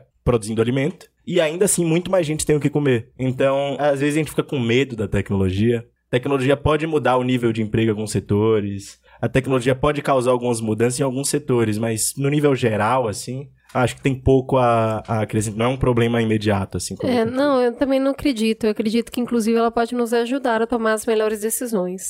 Bom, dito isso, a gente explicou as variáveis para entender os números que a gente está recebendo, para entender em que momento a gente está. Agora vamos falar um pouco sobre perspectiva. Então, a gente está num cenário de queda de inflação, de queda de juros, de uma tentativa de se recuperar o desemprego, né? De que ele comece a baixar, a taxa de desemprego comece a baixar. Do que, que a gente depende para começar, para que essa recuperação seja um pouco maior? a gente tem que dividir um pouco 2017 e o futuro a longo prazo. Assim. 2017 é um ano que a gente tem pouco o que fazer para mudar ele radicalmente. Ninguém, nem que o próprio Temer queira muito, ele vai conseguir afetar muito a situação da economia em 2017. A gente depende muito de fatores imponderáveis, assim. Por exemplo, acontecimentos internacionais, preço de commodities como soja, coisa que o Brasil vende. Muito mais do que a vontade de um político ou outro. Mas a gente pode pensar no longo prazo que eu acho que é interessante. Boa parte das ações de política econômica, acho que elas pensam num prazo mais longo. Quando você vê as, as, os discursos de autoridades do Ministério da Fazenda, por exemplo, quando eles falam sobre medidas como as do cartão de crédito, eles falam que ó, são medidas que a gente já achava necessário para a economia brasileira para os próximos 30 anos. É só explica que medida é essa. Foi a medida que permitiu aos lojistas receber dinheiro mais rápido no, no cartão de crédito. Isso incentiva as pessoas a pagar no cartão. Isso você cria diversos benefícios que o mercado antigamente não dava no Brasil, porque um país cheio de incerteza como o nosso, você esperar 30 dias, às vezes prejudicava demais o lojista com isso. Isso, por exemplo, dá pro fluxo de quem tem qualquer empresa que recebe um cartão de crédito sabe que isso é uma ajuda imensa. Agora, não necessariamente isso vai melhorar a economia em 2017. Sabe? Isso é uma reforma que a gente faz para se beneficiar ao longo de 30 anos e que o governo tá querendo fazer, porque agora a gente tá em crise, qualquer ajuda é ajuda, qualquer 1%. A importância de, dessas reformas que estão acontecendo agora, elas estão no, no porcento a mais que elas vão dar de crescimento, com aquele porcentinho a mais crescendo durante vários anos mais rápido,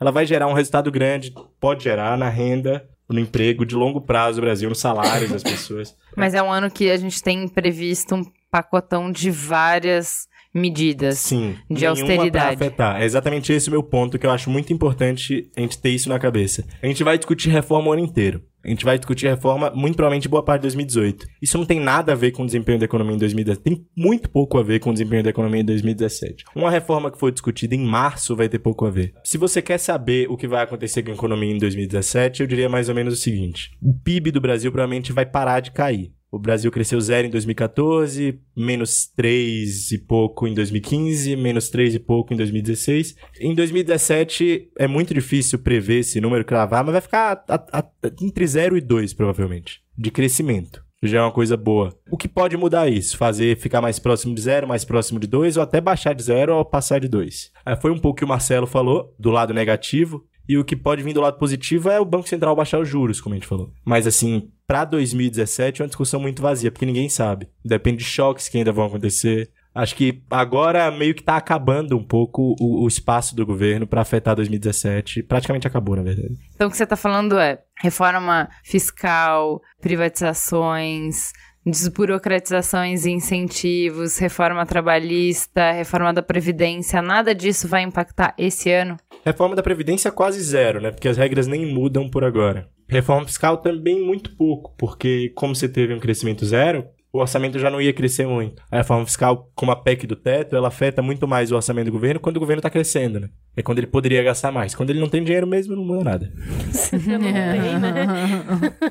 Não, mas aí você faz uma promessa de gastar pouco. Se você tá ganhando pouco, é muito mais fácil você fazer essa promessa. Você tá é. ganhando muito. Você... Ai, não vou gastar. Ah, você tá economizando? Não, é que eu não tenho. Sim. É meio isso. Mas então por que que o governo compraria essa briga agora? Porque assim, pra mim é claro que não tem interesse nenhum. Assim, normalmente as, as decisões do governo elas desagradam um grupo e agradam outro. Quando você faz uma reforma da previdência, por exemplo, ninguém está se beneficiando do fato de pessoas que trabalharam a vida inteira terem as regras modificadas agora no momento em que elas iam retirar o que foi combinado, né? Então, assim, quem que se beneficia disso? Ninguém se beneficia, sabe? Você não tá tirando de um grupo pra dar pra outro, Pra você ter um grupo que te apoia e um grupo que não te apoia. Político é eleito pelo povo. É uma medida extremamente impopular. Por que, que um político faria isso? A reforma da Previdência provavelmente é a reforma mais difícil de todas as reformas de Estado. Você pensar qualquer reforma, qualquer, qualquer, segurança pública, de habitação, de saúde, de educação, a Previdência é mais difícil. Por quê? Porque Previdência mexe com a renda de todo mundo, os planos de renda de todo mundo, basicamente, que tem voz, que é quem é adulto e tá no mercado de trabalho. É, ao contrário de educação na pré-escola, por exemplo, só mexe com quem, quem não tem muita voz. As mães talvez se importem um pouco, mas criança de 3 anos não vota.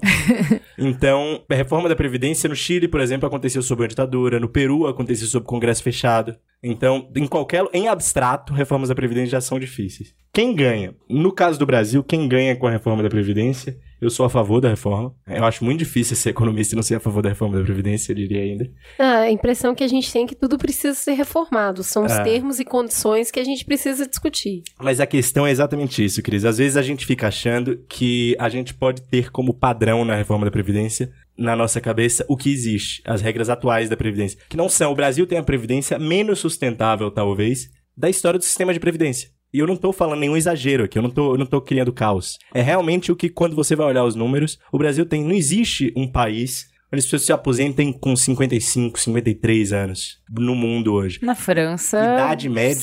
Existe, né? Existem em dois, eu tava lendo um artigo de um, acho que vale um programa só sobre reforma da previdência. Sim, faremos.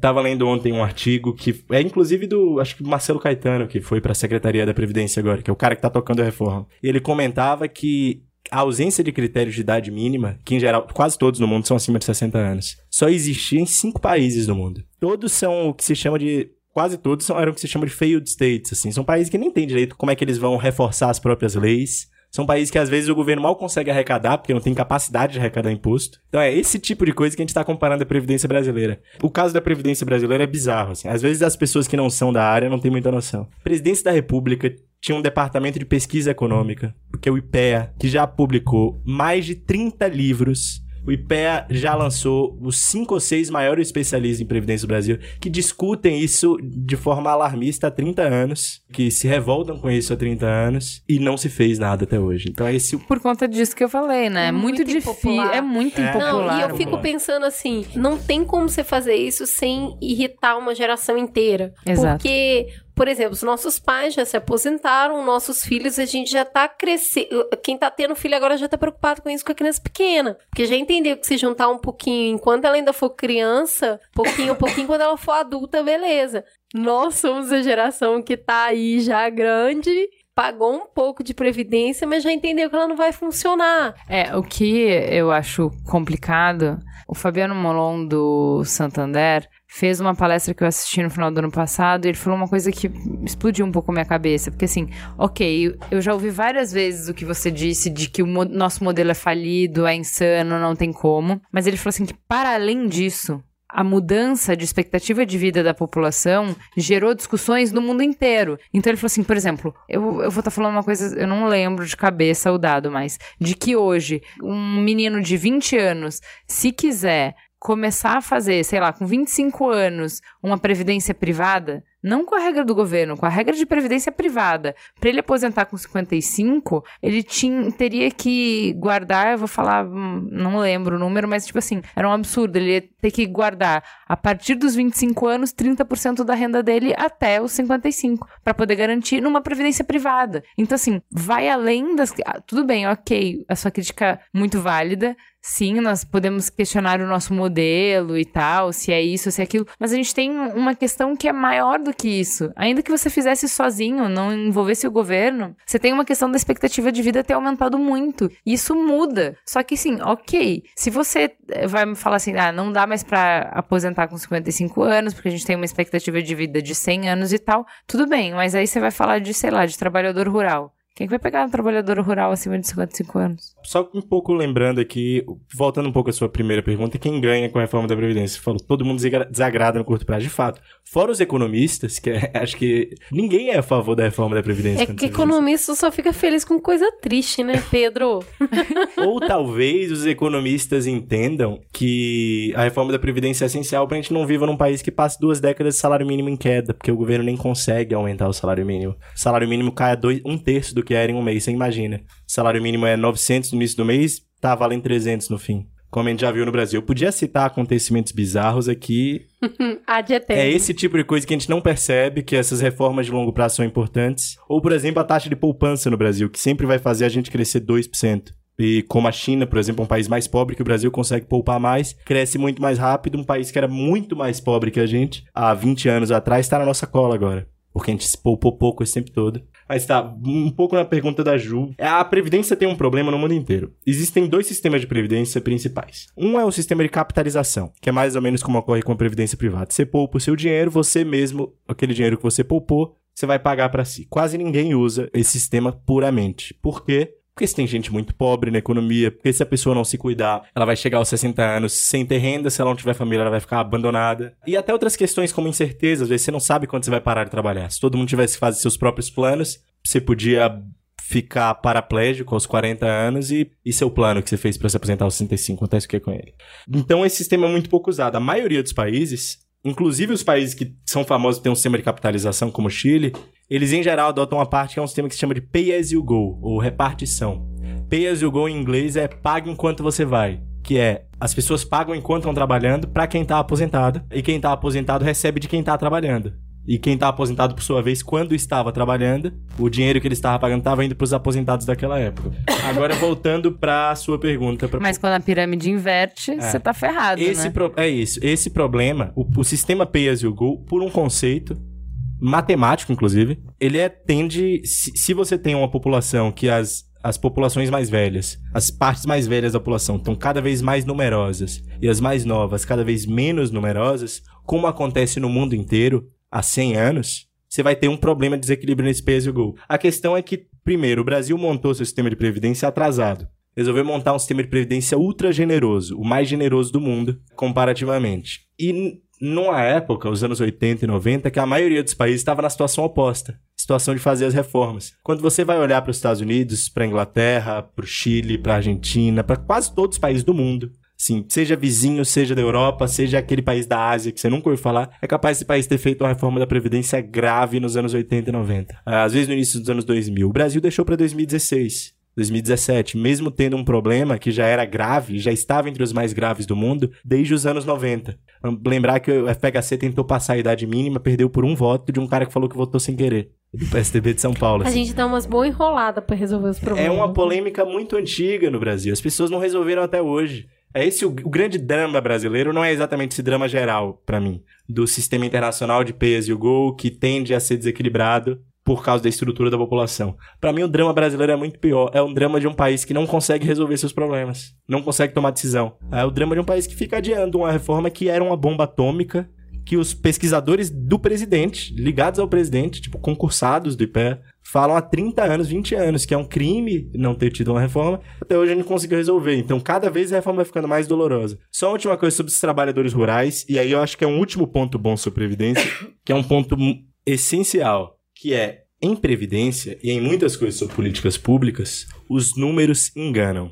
Por quê? Quando você tem um exemplo clássico aqui que acontece muito com a Previdência, você tem um determinado grupo que você quer proteger esse grupo. Você entende que aquele grupo está desguarnecido, ele precisa de algum tipo de ajuda. Você cria uma lei. Se a lei que você criou é mal feita, você tende a criar distorções que fazem que até com que aquele mesmo grupo que você queria proteger acabe ficando mais pobre. Por exemplo, quando você cria as regras da Previdência que dão para quem tem um salário baixo, a Previdência ajuda muito pouco. Faz muito pouca diferença se você tem um salário baixo, mínimo, formal, ou um, um salário parecido informal. Tipo, tanto faz para você. Talvez você consiga se aposentar um ou dois anos antes. Isso é uma distorção que o sistema de previdência causa. Ele incentiva os pobres a serem informais. Ele incentivam que não se formalize a economia brasileira. E outro que é muito mais grave, que aí eu acho que é o ponto central. Você faz com que as pessoas queiram se classificar como parte daquele grupo que você tentou beneficiar. E duas formas acontecem muito. Uma aposentadoria rural, tem fraudes assim bilionárias, pensão por morte, tem fraudes bilionárias no Brasil. Então, às vezes, a gente ouve uma coisa. Um ótimo exemplo a mim é: você imagina que quem recebe um salário mínimo da Previdência?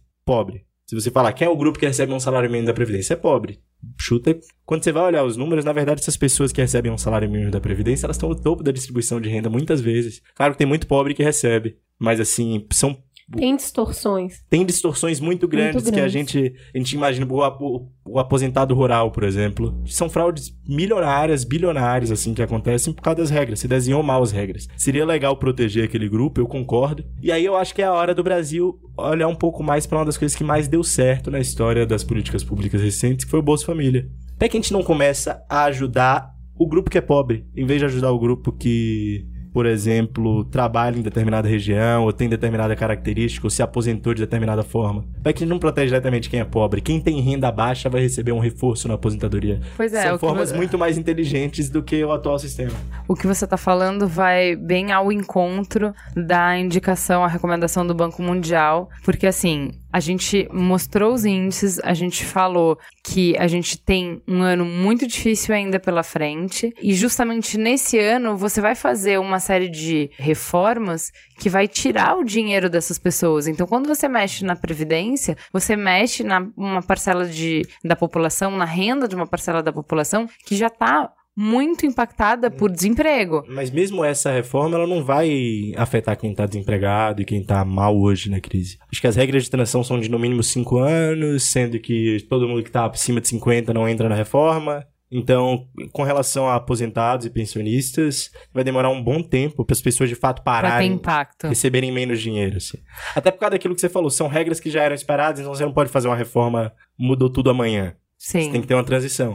É, mas como eu estava falando, o Banco Mundial, o que ele fala é justamente para ao contrário dessa, na contramão dessas reformas, ele indica a indicação dele é expandir o Bolsa Família em 31 bilhões. E isso não quer dizer não apoiar o ajuste fiscal. Sim. Então, assim, o ajuste fiscal, ele pode ser alcançado praticamente sem onerar ou onerando muito pouco a população pobre. Então, tome cuidado na hora de fazer um ajuste. Como você falou, o ajuste é por longo prazo. Então, na hora que você for fazer o ajuste, tome cuidado para ao mesmo tempo proteger essa população que está ficando em situação de extrema vulnerabilidade. Quando a gente fala sobreviver com menos de 140 reais por mês numa cidade, numa capital, numa, num centro urbano, num grande centro urbano, acho que dá para todo mundo entender que a gente não tá falando de não comprar o tênis no mês, né? A gente Sim. tá falando de não ter acesso ao básico do básico do básico. Ah, não, é interessante, você falou 30 bilhões do Bolsa Família, o orçamento, o orçamento do governo federal é de um pouco mais de um trilhão o que tá no teto é um pouco mais de um trilhão, assim. Então você vê que 30 bilhões, e o orçamento atual do Bolsa Família, salvo engano, já tá ao redor de 30 bilhões, não é muita coisa para o governo. Agora a questão é, for defender aumento do, do Bolsa Família, na minha opinião, você tem que defender o ajuste fiscal ainda mais duro, né? Porque se você não tem dinheiro para nada e quer aumentar uma parte do seu gasto, tem que cortar de outro lugar. Então, toda a proposta de aumento do Bolsa Família, para mim, é, eu já falei, um dos maiores casos de sucesso da história das políticas públicas do Brasil. Agora, você quer reformar o Bolsa Família, você quer aumentar muito num momento desse, baixa o salário do juiz federal, tira o auxílio moradia do juiz federal. Eu acho que, eu acredito que nesse momento é muito importante a gente ter essa noção. Tipo, ah, eu sou a favor de aumentar o Bolsa Família. Não, eu sou a favor de tirar salário do juiz federal, tirar auxílio moradia de 5 mil reais que o juiz recebe, vamos botar tudo isso no Bolsa Família. Tira esse outro gasto aqui que não é. Vamos botar na Bolsa Família. Eu acho que esse tem que ser mais. E eu concordo com o Banco Mundial. Eu acho que tem que ser feito alguma coisa para proteger quem tá abaixo. Mas uma coisa muito importante pro que eu falei, voltando, é, é o grande dilema da crise com as pessoas que estão desprotegidas e poderiam ter algum tipo de ajuda, é que o governo não pode ajudar mais. O governo não pode, por exemplo, criar programas imediatos de alívio que custem muito, porque o governo tá quebrado.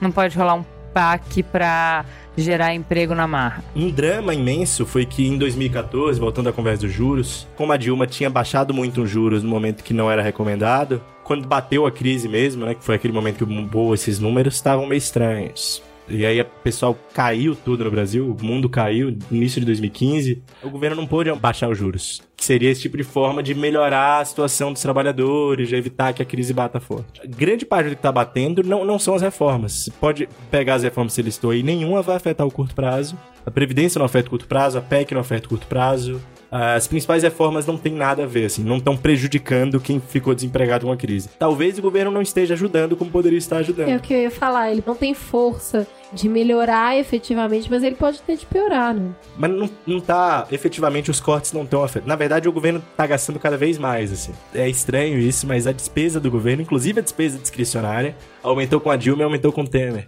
Um pouco do que eu falei no programa do, da PEC. Assim, com as regras atuais, o orçamento brasileiro não tem controle nem que você queira muito, você controla direito. Então, os gastos, na verdade, aumentaram nos últimos dois anos.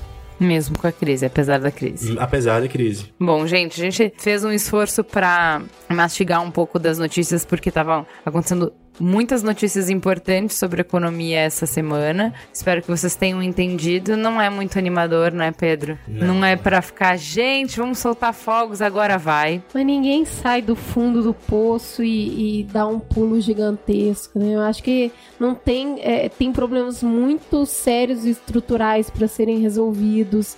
Não tem milagre aí, ainda tem muito remédio amargo para tomar. Então, bora nos preparar.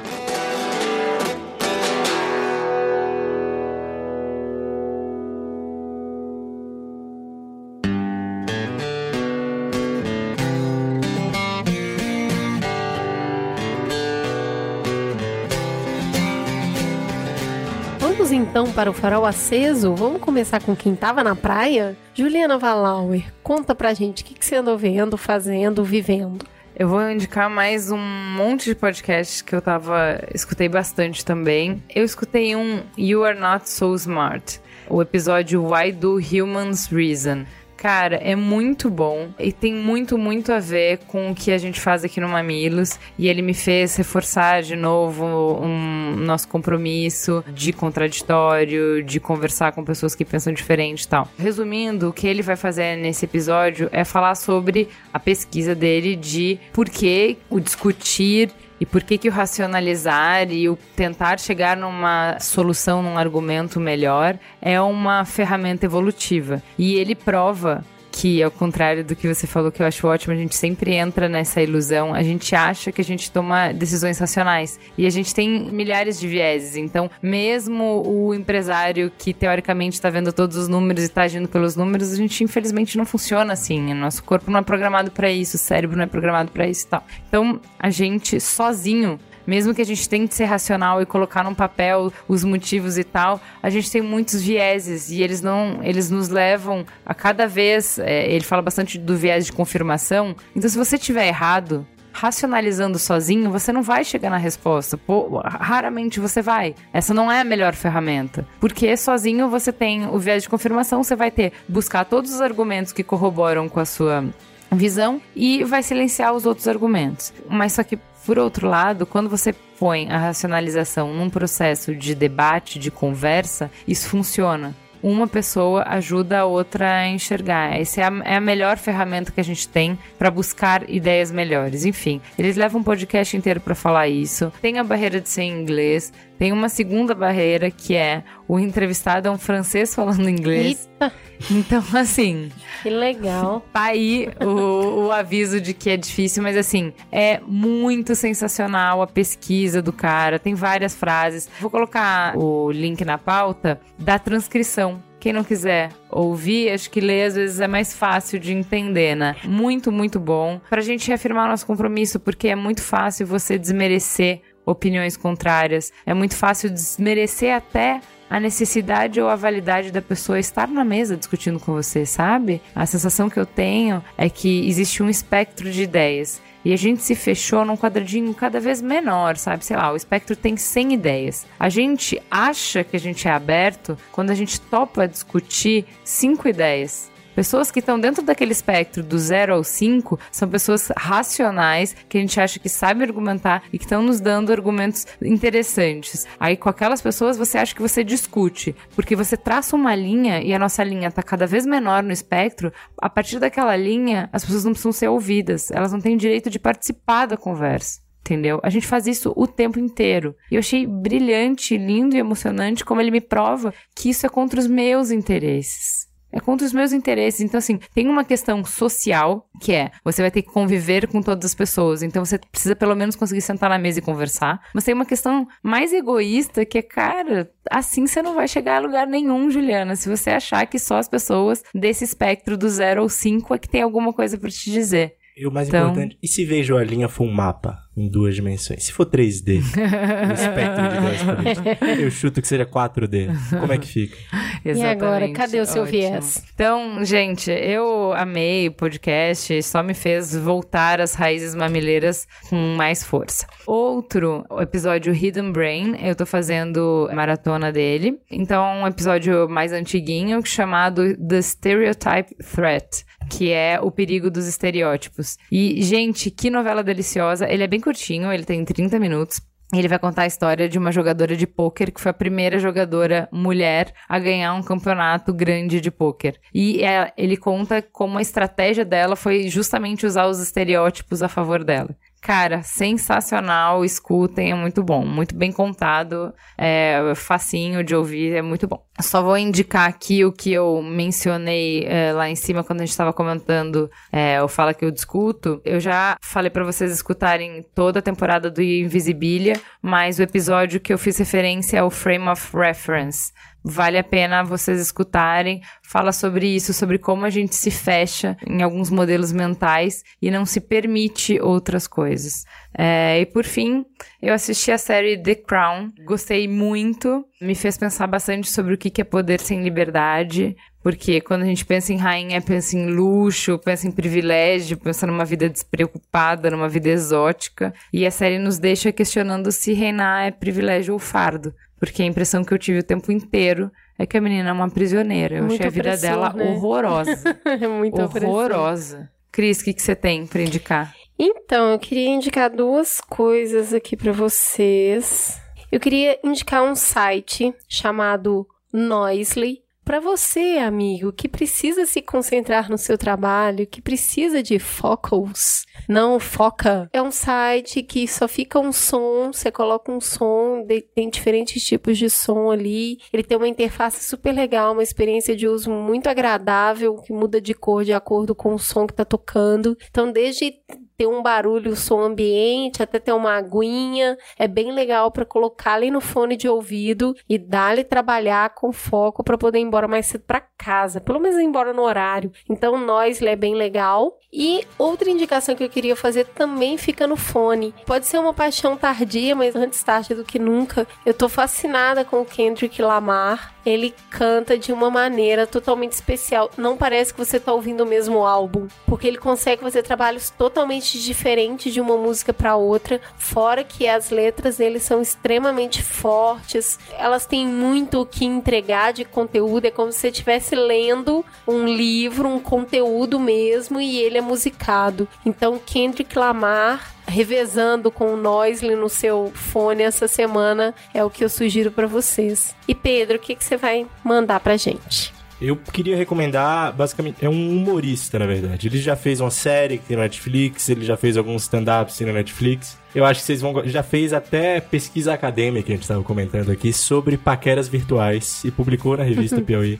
Então é um cara que tem um trabalho muito interessante, está começando a fazer cada vez mais sucesso nos Estados Unidos, que se chama Aziz Ansari. Ele é indiano. Aziz se escreve A-Z-I-Z. E aí também, e ele tem uma série que é muito boa, tem no Netflix, foi produzida pelo Netflix, ganhou o Globo de Ouro, ganhou tudo. Chama Master of None que lembra um pouco aquelas séries como Friends ou Seinfeld. É uma sitcom básica com um grupo de amigos engraçados fazendo besteira em Nova York. Muitos mamileiros indicaram essas séries pra gente. Eu assisti. Também vi.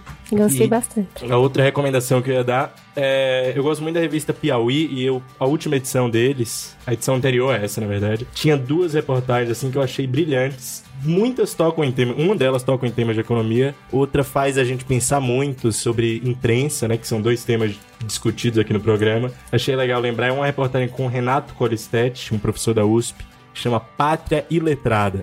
Ele pega a tese de livre docência do Colicete, que é o título mais alto que você pode ter na USP depois de doutor, que é uma tese explicando para que a educação no Brasil foi tão mal, né? Desde sempre. Para que os políticos nunca investirem em educação, para que esse desastre que é. Explicando mais sobre a perspectiva histórica, assim. Ele descobre coisas interessantes que a gente jamais ia pensar através dessa pesquisa dele, vale muito a pena. E um outro que está na mesma edição da revista Piauí, que é de janeiro, é uma reportagem sobre crimes célebres, mais especificamente o crime da Elise Matsunaga, foi aquela mulher que namorava com. era esposa de um cara da IOC, um dono da IOC, herdeiro da IOC, e fatiou o rapaz, colocou ele numa mala e largou ele no Rio Pinheiros. E conta um pouco como esses crimes célebres chegam na gente já produzidos de determinada forma, como pouquíssimas pessoas estão importadas com a dimensão humana daquilo. Na verdade, ninguém está interessado. Nem a advogada de defesa da Elise. Ela discutia com a reportagem frequentemente coisas como aparições da imprensa, o modo como ela está. No momento um momento muito grave, assim, um promotor da mesma forma, ele queria aparecer no Jornal Nacional, ele queria fazer uma determinada frase de efeito, que é um espetáculo, né? Todo mundo ali, você vê, é bem aquele filme que você, tipo o filme do Wes Anderson, assim, que ninguém é normal. Só que, em tese, são pessoas normais. Você tem um juiz, você tem um jornalista da Globo, você tem os advogados, pessoas encaixadinhas, assim. Mas ninguém tá lidando com aquilo. Como as pessoas não lidam de forma humana com os crimes célebres, né? Até desde a investigação policial. São detalhes que a gente não pensa mas que é meio como se a gente estivesse matando os assassinos também. A gente tira a humanidade deles de qualquer forma. Ah, e não só de ser cruel com eles, mas também de não lidar como se fosse uma situação humana com a família do cara também, que foi fatiado e, e teve isso lidado de forma absolutamente insensível nos jornais. É muito interessante você pensar nisso. E pensar até às vezes como é que a gente pode agir numa situação dessa de tragédia para um terceiro, mas que pra gente não é exatamente tragédia, pode ser de um avanço profissional, qualquer coisa do tipo, e que a gente lida de forma absolutamente egoísta. Vale muito a pena ler essas duas reportagens. É isso então? Temos um programa? Temos. Fica a gostosa sensação de mais um Mamilos no ar. É isso aí, gente. Obrigada, beijo.